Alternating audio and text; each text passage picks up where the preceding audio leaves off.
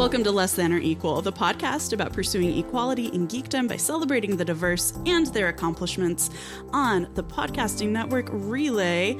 I am your host, Aline Sims, and I am joined today by Helene Wecker. Helene, welcome to the show. Thank you so much for having me on. I am so excited to talk with you. Um, but first, Helene, will you tell people who you are? Uh, sure. I am a writer. Um, I'm known mostly for my novel, The Golem and the Jinni, which came out in 2013, which is three years ago already, which is impossible. Um, and I'm currently at work on the sequel. Um, in my previous life, I spent uh, about seven years doing marketing, communications, and PR. Um, I left that all behind. Decided to uh, put my eggs in the, the, the fiction writing basket. Uh, what else? I'm uh, from the Chicago suburbs originally. Um, I live in the San Francisco suburbs now. I managed to live in a number of actual big cities in between them, so I didn't go just from suburb, Suburb to to suburb. suburb. Yes. um, I have uh, two little kids a girl who is four, a boy who is one and a half. I also have a cat who may join us at some point and voice opinions. Um, As they do. as they do. Um, yeah, that's that's pretty much me. So I know you. I know you. I know you too. so I I found out about you from the podcast The Incomparable, Ah, cool. which is for those of you who who don't listen, it is kind of a geeky pop culture podcast. Um, I'm on there sometimes um, talking about you know books and talked about Jessica Jones and you know various various geeky subjects. Um, and sometimes they do uh, episodes about books. I said that just a second ago, but one of them, Jason Snell, who um, is frequently, often, usually the host of the incomparable shows, um, kept on the book episodes kept saying, "I really, really love the Golem and the Jinni by Helene Wecker," and I heard him say this like three or four times, and I was like, okay. Like I want to be a voracious reader, but I don't really have a lot of time to read. So, like I finally I was like, okay, Jason really likes this. I respect Jason's opinion. I am going to read this book and I devoured it. I Oh, loved cool. it so much. Oh, I'm so glad. So, so much. And it finished, and I was like, this is it. There's got to be a sequel. there has to be a sequel to this. And I looked and it, like couldn't find any plans of a sequel. And then, you know, like six months later, it was announced that you were you were writing a sequel. And I think like I jumped. Like I did I did the Oh. little bouncy thing. So um The Golem and the Jinni is a book I, I highly recommend. I really, really love. Um, so thank you for writing it. and I'm so glad I get to know you now, you know, Oh, yeah. After I, reading it. I love hearing about this um, because, well, especially Jason Snell. God bless that man.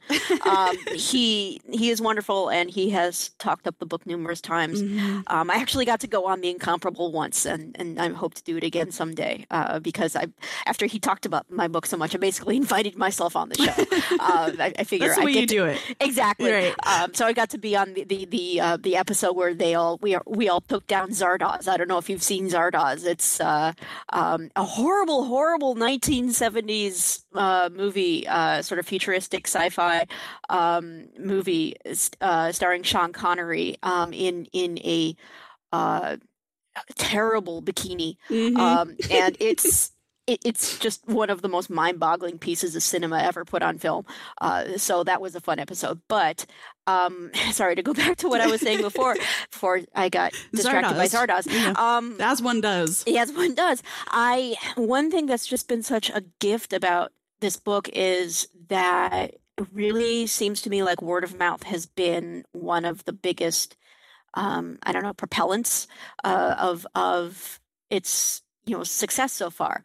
Um, I hear I get a lot of emails about people giving it to family members as gifts, or uh, you know I, I see people on Twitter saying, "Oh, this is you got to read this. I just finished it," and it's it just every time I see it, it just makes me bounce up and down with joy because it's the you know hand selling is like the best way mm-hmm. to get someone to read a book. It's like it comes sort of uh, you know uh, pre-approved from someone whose opinion you trust, and it's like they don't they're not a reviewer who has to fill ad space or that or, um, or you know like column inches, and they're they're not a, a bookseller that you know yeah they love the book, but they also want to sell books. So right. it's like this person has I have no no skin in this game. I just want you to enjoy a book, and that's just just golden.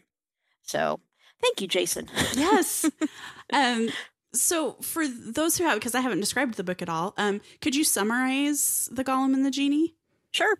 Um, it takes place at the turn of the 20th century in New York City, so 1899 to 1900, and it focuses on uh, the Jewish and Arab Arab American communities that were there at the time, um, seen through the eyes of of two fantastical creatures: a Jewish golem and an Arab genie, uh, genie from Syria, who both uh, arrive unexpectedly in New York. They, uh, through improbable means, they both ar- arrive at about the same time and uh, end up wandering the city and having to figure out how to fit in as human um, and you know as pa- and pass as human.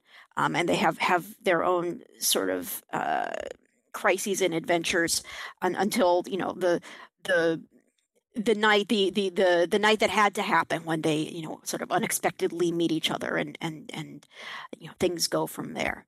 Um, it's sort of a genre frankenstein. It, it gets shelved everywhere in bookstores which i just love. Um, no one's quite sure where to put it. Uh, so it's I, I it's like literary historical fantasy so one thing as i was reading it and you know as as a person who is not jewish and not arabic and uh-huh. you know I, I, know nothing about new york city like i've always I've been there like twice um so i was wondering what kind of research and consultation and maybe experience you drew on as you were um, writing the characters because i felt you know and again my perspective is what it is, but it felt really culturally sensitive to me. Um, so I was wondering how you approached that. Very carefully. Uh, I so the the background on that is that I am Jewish and my husband is Arab American. Okay. And this book actually got its start as something completely different as a series of um, very realist short stories that were taken from tales from my family's history and my husband's family history. We had uh, were both the children of immigrants, and uh, we had you know we grew up 45 minutes away from each other, although we didn't meet till we went to college, and Eh, just you know as i got to learn his family stories and he learned mine we were just always struck by the similarities between our families and just you know the, the various themes of, of of immigration and language and culture and that feeling of slight alienation and you know the you know it, it's when you grow up as a children of immigrants from a you know as part of an immigrant family um, you end up feeling like you can have this burden of history and, and and memories of a place you've never even been to and how that just makes you feel a little weird a little off from everyone else.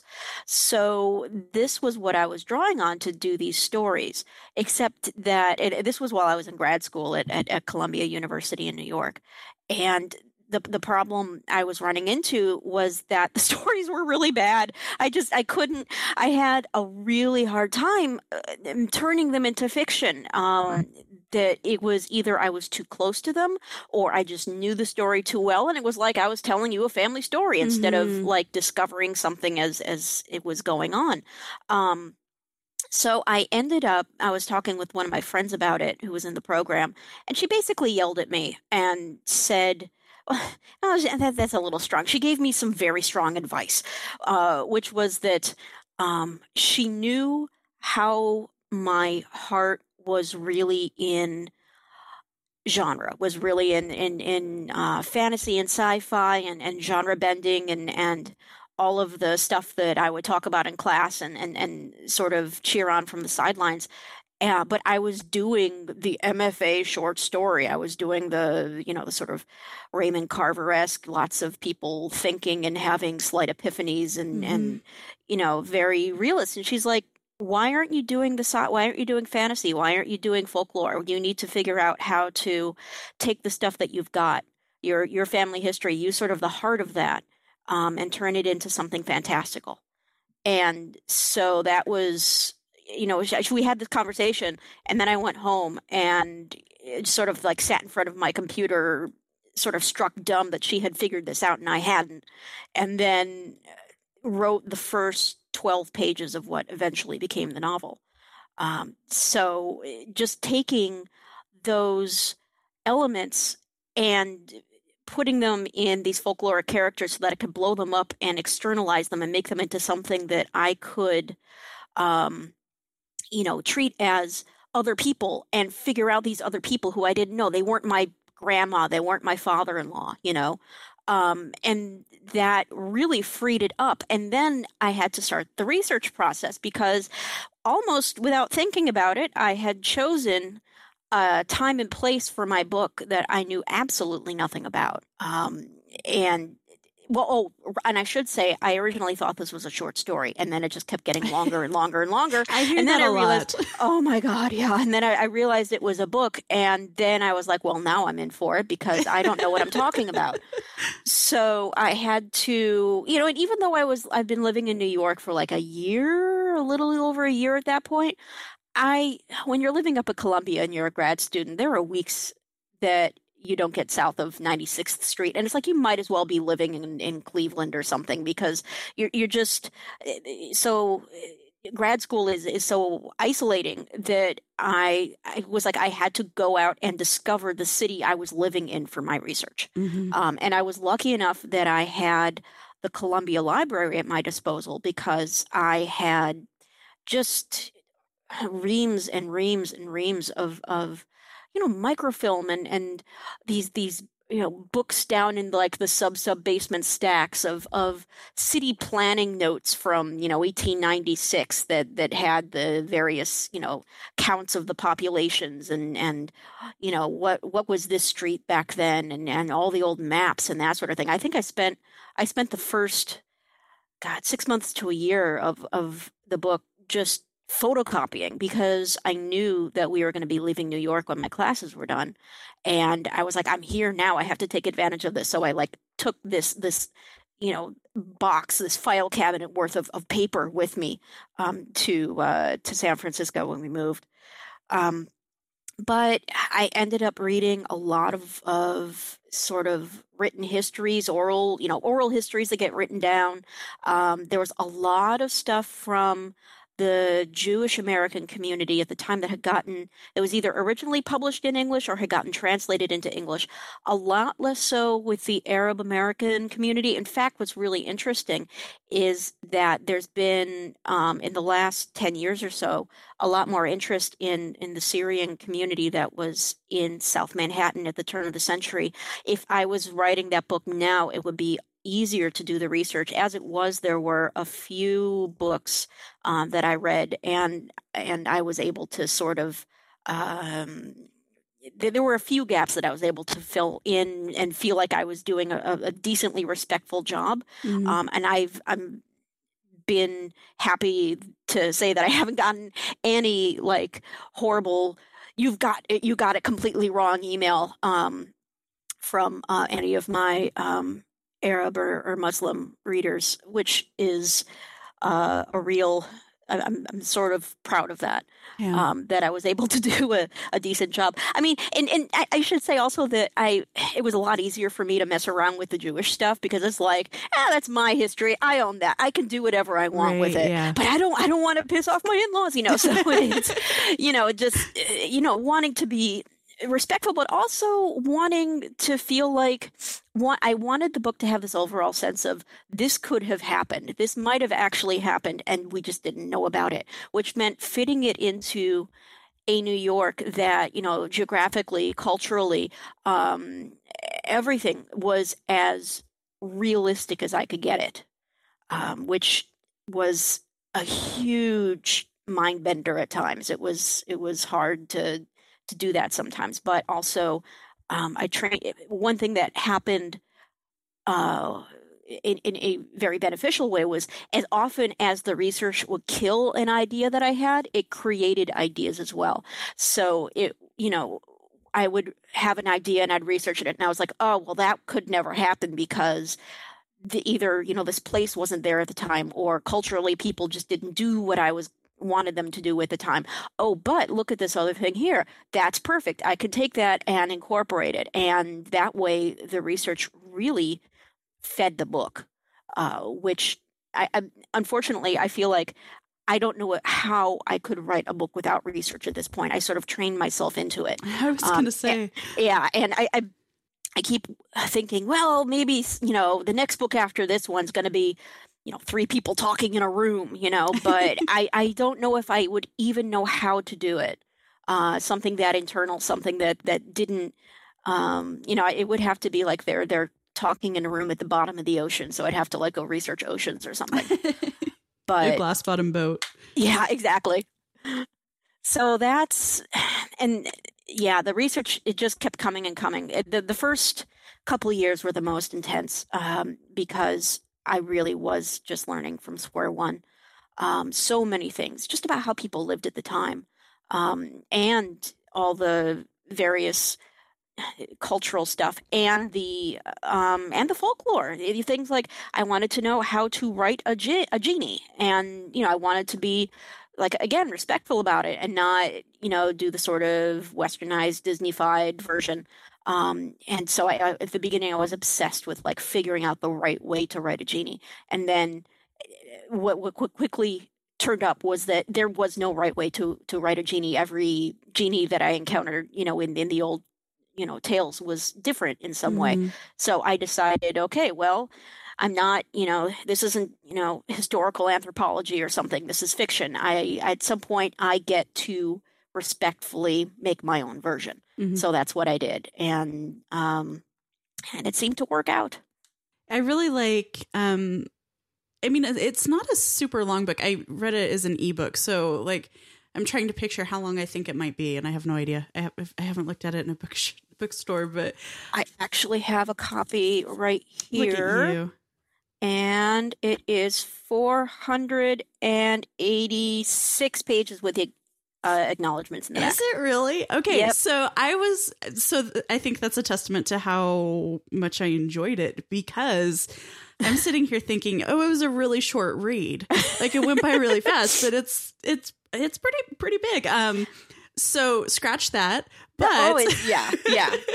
what I what I really really liked is so it felt short um in in the best possible way. Like I've read so many books lately that felt like work. Oh yeah. And and I'm like I've got to like I have to get through this but I'm not enjoying it. And in order to be a better person, I have to read this book. Well, no, for me it's more like it's it's because I'm very stubborn and I'm like oh. this book is not going to defeat me, oh. which is oh. probably not a very healthy attitude, but Well, it's it really is a matter of personal preference. I gave up on that years ago. I was like, I can't. I can't I, read books that yeah. I don't like anymore because I used to be able to do that, but now it's it's like it's like being a chef and eating food that you think is crap. It's like this is going this is not only do I not like this, but it's going to alter my perceptions. My right. bar for myself is going to like start lowering if right. I don't if I don't watch it.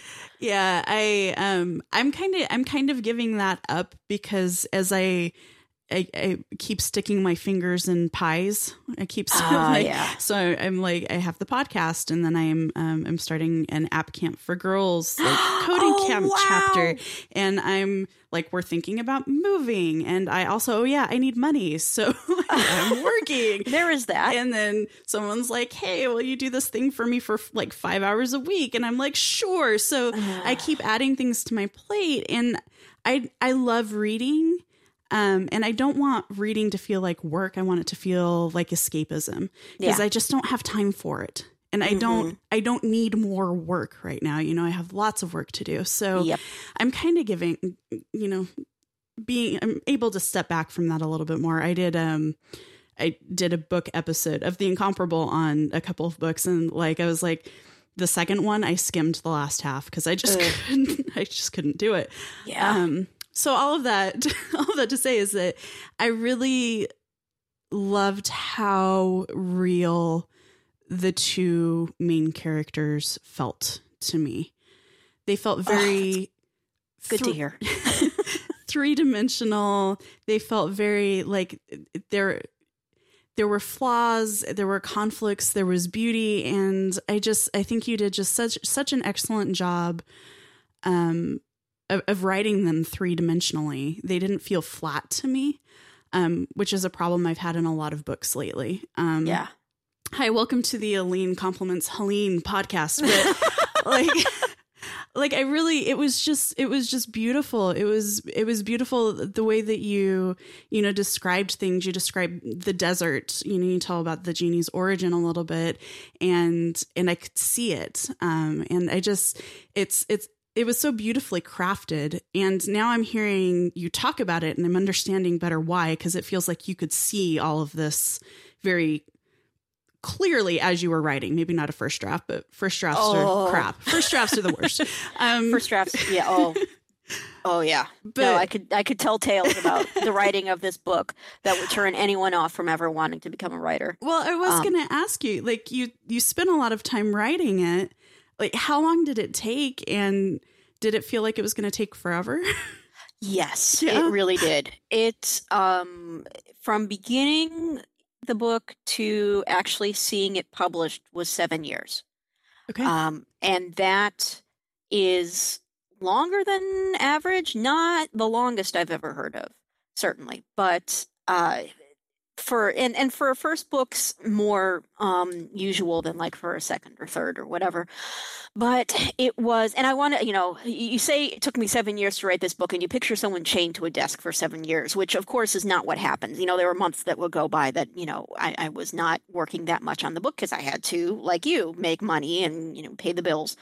Um, so it really went in stages. I got to work on it a lot while i was at grad school and then I left grad school and became, you know, a, a person in the world who needed to get money. So I took on this very odd series of um, temp and part time jobs. And I was an English tutor for high schoolers. And I had this very weird temp job where I they would fly me out to US border towns for a week at a time and I would stand behind the booth um, where where you sort of when you come back into the United States, where the the, guy, the person is standing there taking your your passports and running them through the the little "Do we need to arrest this person?" machine, um, and counting technical name. cars. Yes, it, Yeah. exactly, and and uh, uh, looking at uh, how long it was taking cars to go through the, the the whole process and and then they would you know fly me back again and it was great money but it was completely bizarre and and sort of eye opening and, and, and boring at the same time. But uh so doing that and just fitting in the writing when I could and I was barely paying my bills and my husband was keeping the roof over our heads which was you know fantastic um, i was very lucky for that. Mhm. um, but it felt like this book is never going to finish. It just kept stretching out farther and farther and it went through a couple of major rewrites.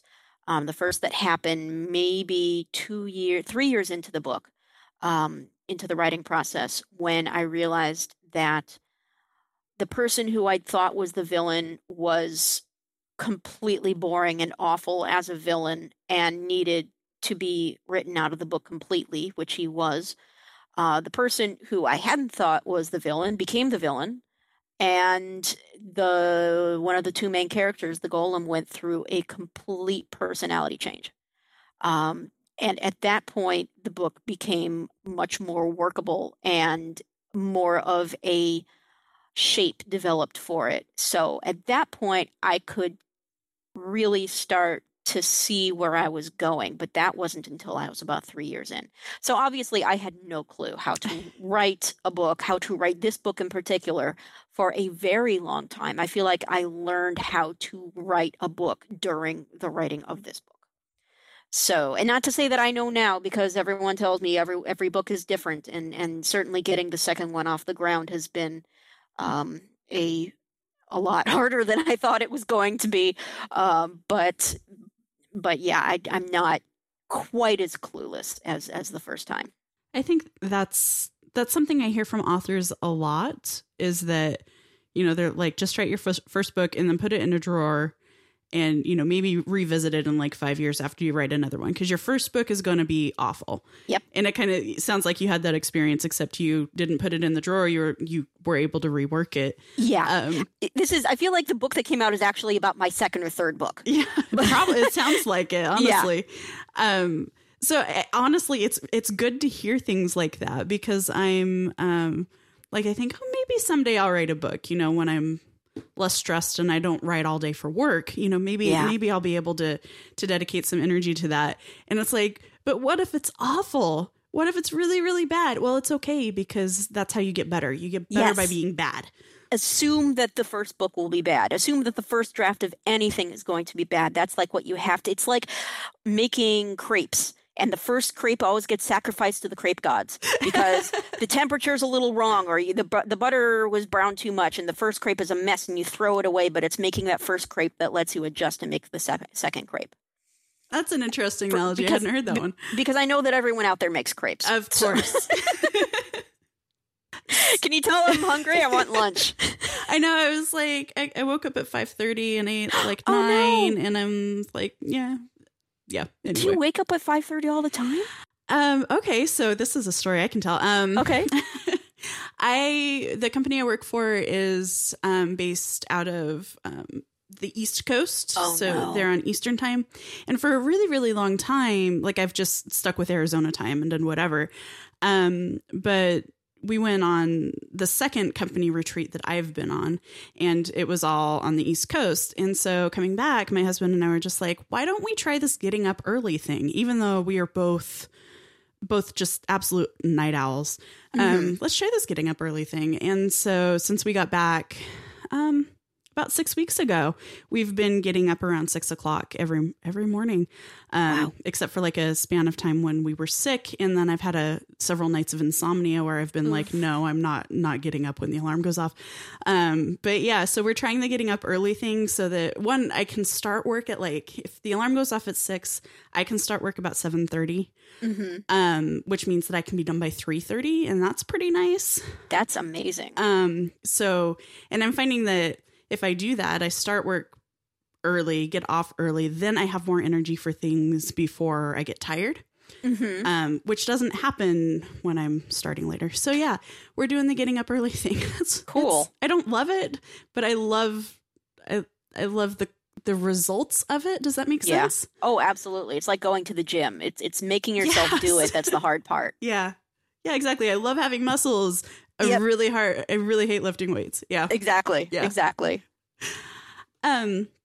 So yeah, that's that's our thing. you getting up early. So you were you were actually up at four thirty my time. I was. That's insane. Yeah. I was. I did not get up till six this morning. That's when my daughter barged into uh, our room and ah. climbed into bed. Children are good for so, that. I hear. Yes, I've... they are. They are pretty much an self-enforcing alarm clock in that way. I remember doing that to my mom, like on Saturday mornings, like waking her up to tell her about a funny thing that happened in a cartoon, and she was oh, just God. like, "No, don't, no, what do you, don't, no, go, don't do this. I don't know you. Who right. are you? Who let, let you in here?" And then it would turn into, "Mommy, I know I'm not supposed to wake you up, but yep, yep." So I remember, I remember. um, so going back to to writing a little bit, I just I have a couple more questions just because um I am a writer and I'm I'm fascinated by this different approach to writing, I guess, because I write user guides. Like mm-hmm. I write blog posts and release notes. And it's not, you know, it's not really um it's not at all fictional. It's not at all doing a lot of research like like you do. Um, so still very needed in the world. well, thank you. Um, so I guess what I guess I asked this of all of the authors I've had on so far, but what is your advice to people who want to start writing? Oh gosh. It's a really um complex question that has a number of different answers depending on where that person is in their life. Mm. Um, because I, and, and I think that's only become clear to me recently um, as I've been in the writing business for a number of years now. Um, through a number of different points in my life where I was, you know, first like the 20 something person who hated their career path and, you know, had decided I made a total wrong turn, eh, you know, on the way out of college. And now I need to go back and figure out what it is I really want to do. And then I went to grad school and then I got out of grad school and wrote and then had kids. And so I've seen all of those different, you know, going from having basically no responsibilities except for like you know a boyfriend who became my fiance and you know wanting to stick together with him and you know and, and having to make decisions as a couple to okay now here i am in the suburbs with with a husband two kids and a mortgage and the you know the pressure is on. Um so and also just where we were economically back into what was that 2004 when i decided to go to grad school um, is very different you know the the atmosphere is for for for you know gosh do i want to get into a ton of debt right now? Right. Is a lot different now than it was back then. Um, and especially I, I, think about the millennials coming out of college right now um, who you know on the one hand might be looking to grad school as some as a safe haven and on the other hand you know oh my goodness what an amazing amount of debt that you, you can accrue and not have you know the expected career path with an expected paycheck coming out the other side.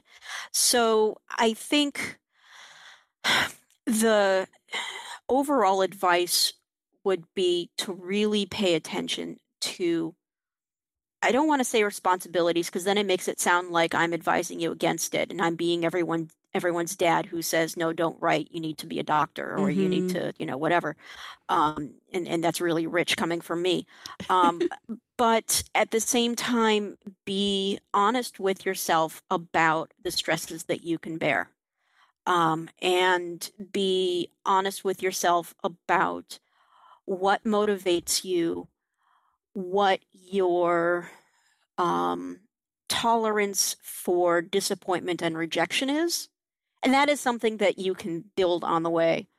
And whether you're happy in, you know, whether uh, if you're happy in your career and you want to write on the side, that is great.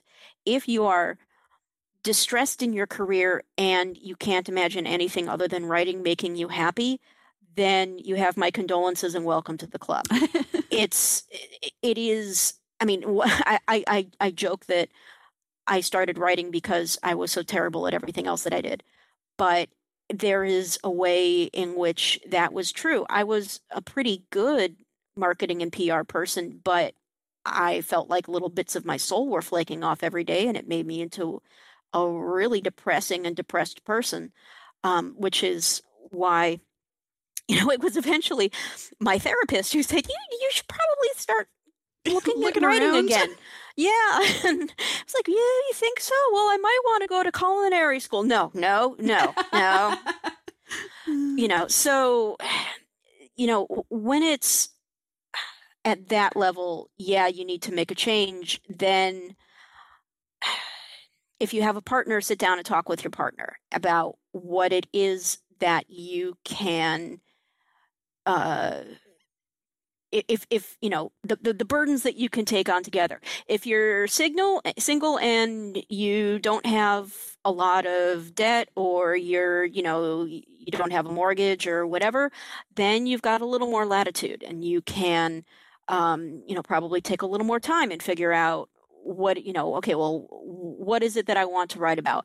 Maybe i can try putting a few short stories together and sending them out and see if anyone uh, wants to take them up um, i could even think about going to grad school maybe. That's you know that's a definite road um, and it's a world that's becoming more and more popular to the point where I've seen a number of people espousing the you have to go to grad school sort of to, to be a writer. You have to get your master's of fine arts in writing which is absolute bunk and don't right. believe anyone who says that.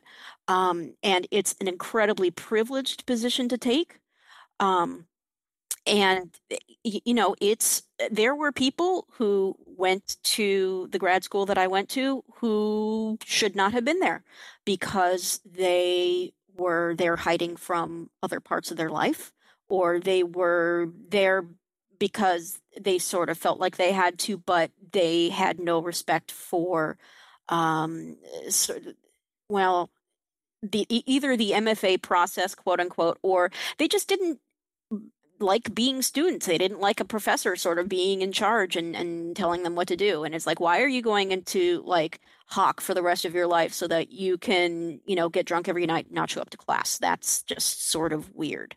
Um, so, not to say that that you know writers are, are on the whole a well-adjusted lot to begin with. Very true. But, and I feel like I had a um, a good uh, head start in that I had been out in the world. I had been, you know, in, in, in corporate and nonprofit life for seven years and had, uh, you know, learned to pay my bills, learned to, you know, learned how to adult.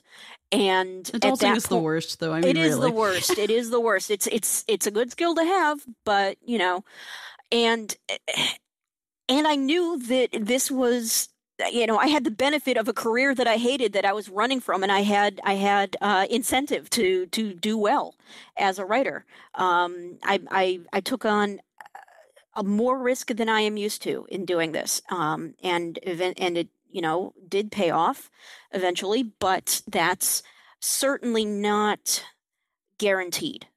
Um, and it was an amazing experience to uh, go to grad school and to um, sort of put down the career track that had been, you know, it, it was sort of stretched out in front of me that I could very easily have ridden for the rest of my you know working days um, and i'm very very glad i did.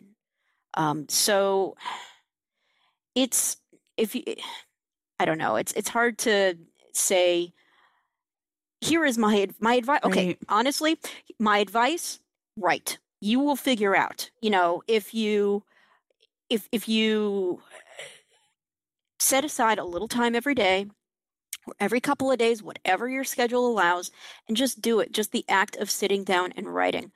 You will see pretty soon, get past the, oh, this is crap. Oh, this isn't, you know, publishable. Oh, I used to think that writers were this breed who would just sort of sit down at the computers in the morning and just sort of go, ah, okay, what am I going to write right. today? Ah, type, type, type, type, type, type, type, type, type, and it would just sort of like flow through the ether to some publishing house in New York who would, you know, publish it up and send it to bookstores, and and they would just sort of, you know, drink a scotch and go to bed and get up the next day and do it all over again. And the reality is so much more like banal and awful and and full of you know awful in in the way that that you know awful setbacks and then huge triumphs and it's this huge roller coaster every day, mm-hmm. um, that we are all crazy to ride but it's it, it, there's the, the feeling of fulfillment when if if at the end of it it was that was awful and now i am more fulfilled than i was you know a week ago that is a good sign um, if there's like that ineffable feeling of having accomplished something of having put something out into the world that is that is of you um, in a way that the other work and the other stuff in your life does not do. Uh, that's how you know that this might be for you. Um, and at that point, you know, just see how much, see how far you can take it. See, um, you get a couple of readers, get a writing group um, if you can. Writing groups are huge, uh, just not only for um, feedback, but also for just commiseration and and uh, you know drinking wine together, and complaining. Right? yeah, and that I had I was lucky enough that um, a number of my friends from Columbia came out to uh, California at the same time that I did, and we ended up like six of us out here. Uh, we we all now at this point have like spouses and kids and, and other responsibilities but for a while it was like close to once a month or once every six weeks we would get together and just sit and eat pizza and it, it was supposed to be a book group but we stopped reading the book pretty quick. And and just you know talk about what we'd accomplished. It, it, in in it was it was a support group. It was free therapy with our friends with mm-hmm. with wine and crying. And we just bucked each other up and even just that was just this huge lifeline of no we're not crazy. No we are actually trying to you know what we are trying to do is a good thing. It is worthwhile what we are doing. Um, and a number of us have been published at this point and we, we all agree that that having each other really helped really helped in eh, you know get us past that you know oh gosh what am i doing i am putting myself and my family into debt i am just going to put this in a drawer and go get a real job so yeah it's persistence is key persistence is the thing that builds talent. It's not like you have to have a sparkling talent first and then you just write. It's I you know, it's it's not like being an astronaut. It's not like you get picked by the hand of God to do this. You you you make it happen. So, yeah. Yeah, I think that's awesome advice. I would also add to that because I think it fits really well into your, um, you know, like reading groups and test readers is learn how to take feedback. Oh yeah. Um, because I know um, just in the type of writing that I do, people have a really and I used to be this way. And I still am sometimes. But like people have a really, really hard time taking feedback when it comes to their writing because it's like you you sit you do the blood sweat and tears thing you do the crying over the manuscript or the the blog post or yeah. you know whatever it's it's a baptism of tears and then you hand that to somebody and you're like they're going to be like yeah this is great and they come back and they have feedback and it's like WTF like yeah. I don't what what are you so it took me and I think some of this came with age and some of this came with some very patient people in my life. but it wasn't until, you know, just in the last, I don't know, like two years that I've been able to take feedback and look at like get something from someone. They'll be like, I think, you know, this is a little confusing or, you know, whatever that happens to be. And uh-huh. be like, oh, yeah, you're right. Cause I used to be like, no, like, yeah. don't you see how hard I worked on this? Yeah. Yeah. No, that's something that I had to learn how to do the workshop process. If you can take oh this is something i should have said um, lots of local colleges will have sort of adult education you know extended education mm-hmm. uh, classes in creative writing there's a lot of online workshops too and um, that can be a great place to get together with other people who are at whatever writing level you are at in an environment where you are expected to turn in 12 pages every week um, and that can you know put a fire under you. Um, but yeah that is a great place to learn how to take criticism and also to figure out how not not just to take criticism in the like don't you know I, they they think i'm a bad writer i'm done why did i ever think about doing this in the first place thing? But how to pick out which critics to listen to. Yes. Is also a huge thing. Yep. Um, which, which of the people who, you know, of, of the dozen or so people who gave you comments, okay, who here understands what it is that I am trying to do and isn't trying to turn the story into the story they would write?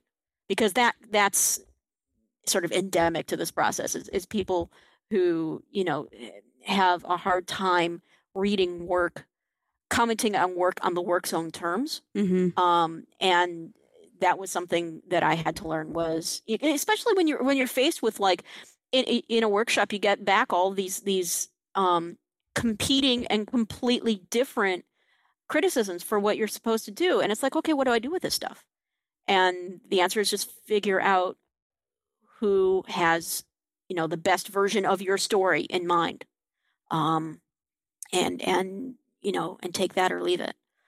So yeah that that was was pretty big. Um i you know have someone other than your spouse read it. If you have a spouse or a parent um it can be hard to find a trusted reader. I've actually um my my strangely enough my husband is my first reader at this point um and we've gotten to the point where he knows how to deliver criticism and I know how to take it. Mm-hmm. That seems to be relatively rare among couples who aren't like both writers and you know probably maybe even more so among couples who are both writers um, but yeah I've, I've cried over the dishes a couple times because he told me something about my book and there are times when what I've needed, and I've I've learned to say this is I give him a chapter and say, read this and tell me how much you love it. Because what at that point I need is not criticism. Right. I need someone to say, This is really good. You're a good writer. Here's a cookie. Go back to the computer and keep working. You know, it, it's it's what you need at that point, and there is no shame in that. Yep. I think that that's uh, as an editor, that's something that I've tried to learn how to do. I'm better than I used to be. Is just like, so what kind of feedback are you looking for here? Yeah. you know. And if you say, I want you to tell me that it is the most beautiful thing that you have ever seen, I will be like, it is the most beautiful thing I have ever seen. Let's talk about it when you have more written. Yeah. And, Yeah. you know, like Yeah. But that's it, it it's such a hard thing and it's so hard you know and it, it all comes to communication right and learning different people's communication styles and what they need and like i've just learned to default to asking people what they need It's a really good way to do it. A really good way to do it. The first time I, the first uh, class at Columbia, the uh, the first workshop class that I took, you know, the the way it works is you hand out, you know, everyone's assigned different weeks to turn in stuff, and when you turn in your stuff, you you, you make this huge photocopy of, you know, your 15 pages or whatever, and and you you hand out copies to everyone, and they take it home and they, uh, you know, read it and uh, mark it up, and then um, also do like a sheet of comments separately of you know here are my overall comments as opposed to you know either line edits or this part here was made me confused or i think the conversation you know this line in the conversation needs to be excised. You've already sort of you know gone over that or whatever. Um, and i was coming straight from this um, marketing and communications background where i was the last step before the printer I was I was I was the gatekeeper on the way out the door. So I got this story. The first story I read over took me 4 hours to do these edits. And because I was trying to turn it into a finished story. mm-hmm. And then I looked at these three others that were sitting next, to, you know, next in line and I was like this, is isn't what this isn't what they mean. They don't mean for me to do this because this does not scale. Um, so learning to do that sort of feedback and you know address what you think are the most crucial aspects and the overall problems and not you know so much move this comma you know um, is a pretty crucial skill too especially since then you learn to turn that lens back on your own stuff. I learned more from reading other people's work than i did from writing my own i think um, because you see flaws that crop up, you know, the missteps, and then you're like, oh, wait, I did that over here, didn't I, in this Mhm. story? Um, and for whatever stupid reason, it is so much easier to see it in other people's stuff than your own. Um, so, that's the human condition isn't it oh God, yeah, doesn't that suck? Um, so yeah, it's it, it's one of the best ways to become a, a writer. That's why they say, you know, what's the first step in becoming a writer is read. Um, just learn to read like a writer. Learn to, okay, wow, this was an awesome sentence. How did they write this sentence? Why did this sentence affect me the way it did? What was the setup in the paragraph before that led to this sentence being so fantastic? You know, if you start to look at, at stories as systems um, and, you know, see where they ebb and flow and where they put their energy and how that can pay off. Um, that you know, it, it, you do start to feel like you're dissecting an animal and that it's going to die on you. Um, but it makes, and, and then you do lose that capacity for reading mediocre stuff because it's Right. just too annoying.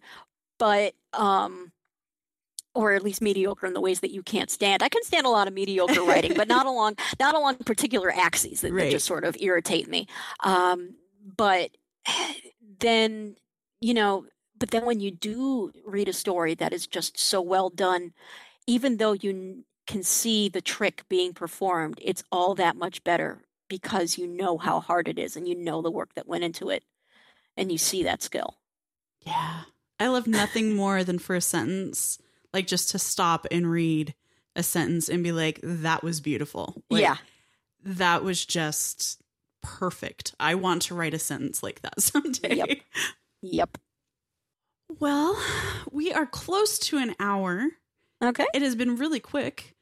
Um, wow. Oh my gosh. So How did that happen? but was there anything else you wanted to talk about today? Because I mean, I I could talk to you for a very long time, but um, gosh, there are so many other things that we could talk about, but it's everything else that I can think about would be like another hour of conversation. someday, someday we'll have to talk about. Um, oh gosh, being a writer when you have kids and, and I was going to ask how um how things have changed because you didn't have children when you wrote your first book. Right. And now you're working on book 2 and you have two. So it's yes. not even like you had a gradual ramp up. You just you went from the pot to the fire. Yes. Um, I my my first uh, my daughter arrived, my first kid, um, as I was finishing up the first book. Actually, the my my due date my, my two due dates I was say almost, which one were almost the same day and she ended up coming uh, two weeks early and threw off my schedule oh, completely uh, but uh, welcome to parenthood. I think that that's yeah. just how it is right? Oh my goodness yes. So uh, so that was an adventure. And then um, my i got pregnant with my second while i was on tour for the book. Um, so that was um, pretty uh, gosh, just sort of like you, you, think you think you're you're just like this traveling writer. Well, nope, nope. Now you're pregnant, yeah. and so you know again, and having to um, learn how to be a parent all over again with with two instead of one. The biggest. Um, I'll say one thing, and I know we're like running over time oh, here, okay. but the the most the biggest change I think had to be learning how to just sit down and write no matter what. Um, because I could before sort of, you know, goof around on the web for, you know, an hour and say, well, you know, I need to just sort of slide into it and I have to have my coffee 1st uh-huh. and I have to do this and that. And no, you write when you can write. And that's the way it is. Um, also, the very weird mental shifts that happen because um, parenting, especially parenting young kids, little kids, is it's very different mental work. Parenting little kids is all about catastrophe avoidance. Right. It's it's it's what's the next crisis? You're, you're constantly sort of scanning the horizon. What's what am i going to head off at the pass here? Are they going to be how long's it been since they've eaten? Uh what you know what's the the baby about to get into that's going to you know potentially kill him. Um you know, when, when they start walking then it's then it's just like all bets a whole different off. game. Yeah.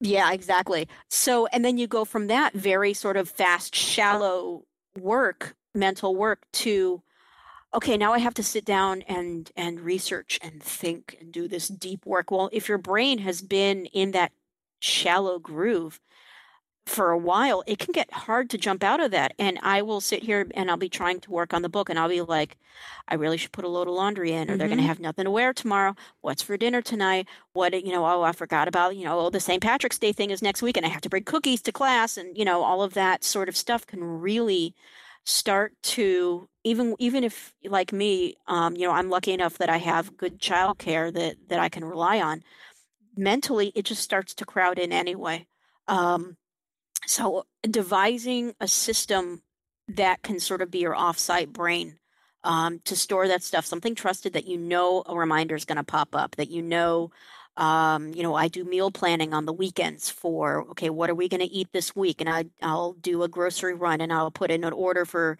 groceries to be delivered in, in the middle of the week for when we start running out of vegetables or whatever. Um, just learning to front load that stuff. It's a work in progress all the time. I bet. Um, but you know, you, you sort of devise these ways to clear out and protect against all comers blocks of time um, and and use them to the best of your ability and not beat yourself up if if it just doesn't happen on a particular day for some reason which you know is is eh, it's i every at the end of every day i'm like well i could have done this better i could have you know i i didn't you know i, I spent half an hour on twitter. I should have done you know something else with that time. And yeah, I even though you know that like you can't run at 100% all the time it's just not possible. You'll run yourself into the ground. It's it's hard not to find fault with yourself. So go on easy on yourself if you can. That's something I think it, it's one of the great lies that we're fed that you know everyone has i look at my house i'm like how does everyone keep their house clean? And people are like we don't. And Yeah. i'm like oh thank god. Like that was one of the most freeing moments in my life was that Yeah. i was like i don't how do i and, and so many of my friends are like we have someone who comes like once a week or once every couple of weeks or once a month. And Yep. you know and and it helps so much. And you know for some people it's very dear but it really helps them. And you know um Yep. so i think you know that every we're just fed this like everybody either has their lives perfectly put together or they have everything's chaos and we don't have space for the in between in our culture Mhm. like we we're just fed this this myth that you're either falling apart or you're all together and Mhm. and wow am i not all together you know? yeah and and even the people who you think are all together it's they're one crisis away from Right. it's like this perpetual feeling of of one crisis away and it's like every day something in my life slips. The key is to have it be a different thing every day. Mhm. so that you know today i'm what am i ignoring today? What can be ignored today? Yep. And you know tomorrow it'll be something different. Um you know but right now i'm there, there's a ton of tax info sitting on my desk that i have to get to uh my accountant be, before you know april. But the the thing that's pressing much more right now is that there's this scene in my head that i feel like i have to write before it gets away from me. Hmm and so the tax stuff is going to wait. And but tax stuff can't wait too long. At some point i'm going to have to collate it all and send it over. Right. And then it'll be the book that you know gets put on the back burner for a day or whatever. So yeah it's it's the constant balancing act and and getting comfortable with that feeling of perpetually being on the edge of of disaster is not easy to do Mhm. but it's doable and i sound so cheery And on that note, yes on that note oh boy no, I think it's good. I, I don't know. For me, it, it's really freeing. It's just like um, when I was diagnosed with ADD, it was Oh, like, it all makes sense now. Like it was amazing. yeah And it kind of it it it feels the same way to talk about things like this because it's just like I don't have it all together. I feel like like like I'm barely hanging on, and I have so many things I've committed to, and so many things I want to do, and blah blah blah. Mhm. And to hear people like people are like, yeah, me too. It's okay. Like I think that's really freeing. Yeah. So I don't know. Yeah, no, it is. It's this feeling. It's simultaneously freeing, but and and we always want that magic bullet, right. and it's yeah. it's like a disappointment and a relief to know that that magic bullet does not exist. I'm just glad I'm um, in good company. Yeah. Oh yeah. Absolutely. So Helene, where can people find you and your book online? Uh, people can find me at helenewecker.com. Um, there are links on my website to buy the book from various online booksellers, but also please do support your local independent bookstore. We love them, they are wonderful. Um, and you can find me at Helene Wecker on Twitter. I'm not as much of a tw- Twitter presence as I used to be, um, but I do respond to ats. Um, and also, let's see, I have a Tumblr that I need to resurrect. I have um, I'm I'm I'm simultaneously like pulling back on social media because I, I I need to you know be more focused on the book, but also feeling like I really want to have some sort of outward facing presence because otherwise it's just me and the cat. Yes, and and uh, that gets really lonely. so so I'm hopefully in in the not too distant future I will have some sort of newsletter or more active Tumblr or blog or whatever, um, and in which case. Um, you will see me sort of trumpeting it all over the interwebs. As you try to so, strike that balance. Yes, exactly. Yet another balance to strike. well, you can find the show on Twitter at less than or equal. If you have feedback, suggestions for guests, or would like to be a guest, please go to relay.fm slash LTOE and there's a link to a contact form there. If you have a few minutes, it'd be wonderful if you would leave a review or a star rating on iTunes or tweet about the show or post on Facebook. Just let people know. Um, but posting on iTunes really helps people know that it's a show worth listening to. Thanks for listening. Until next time on an internet near you, I'm Aleen Simms for Less Than or Equal.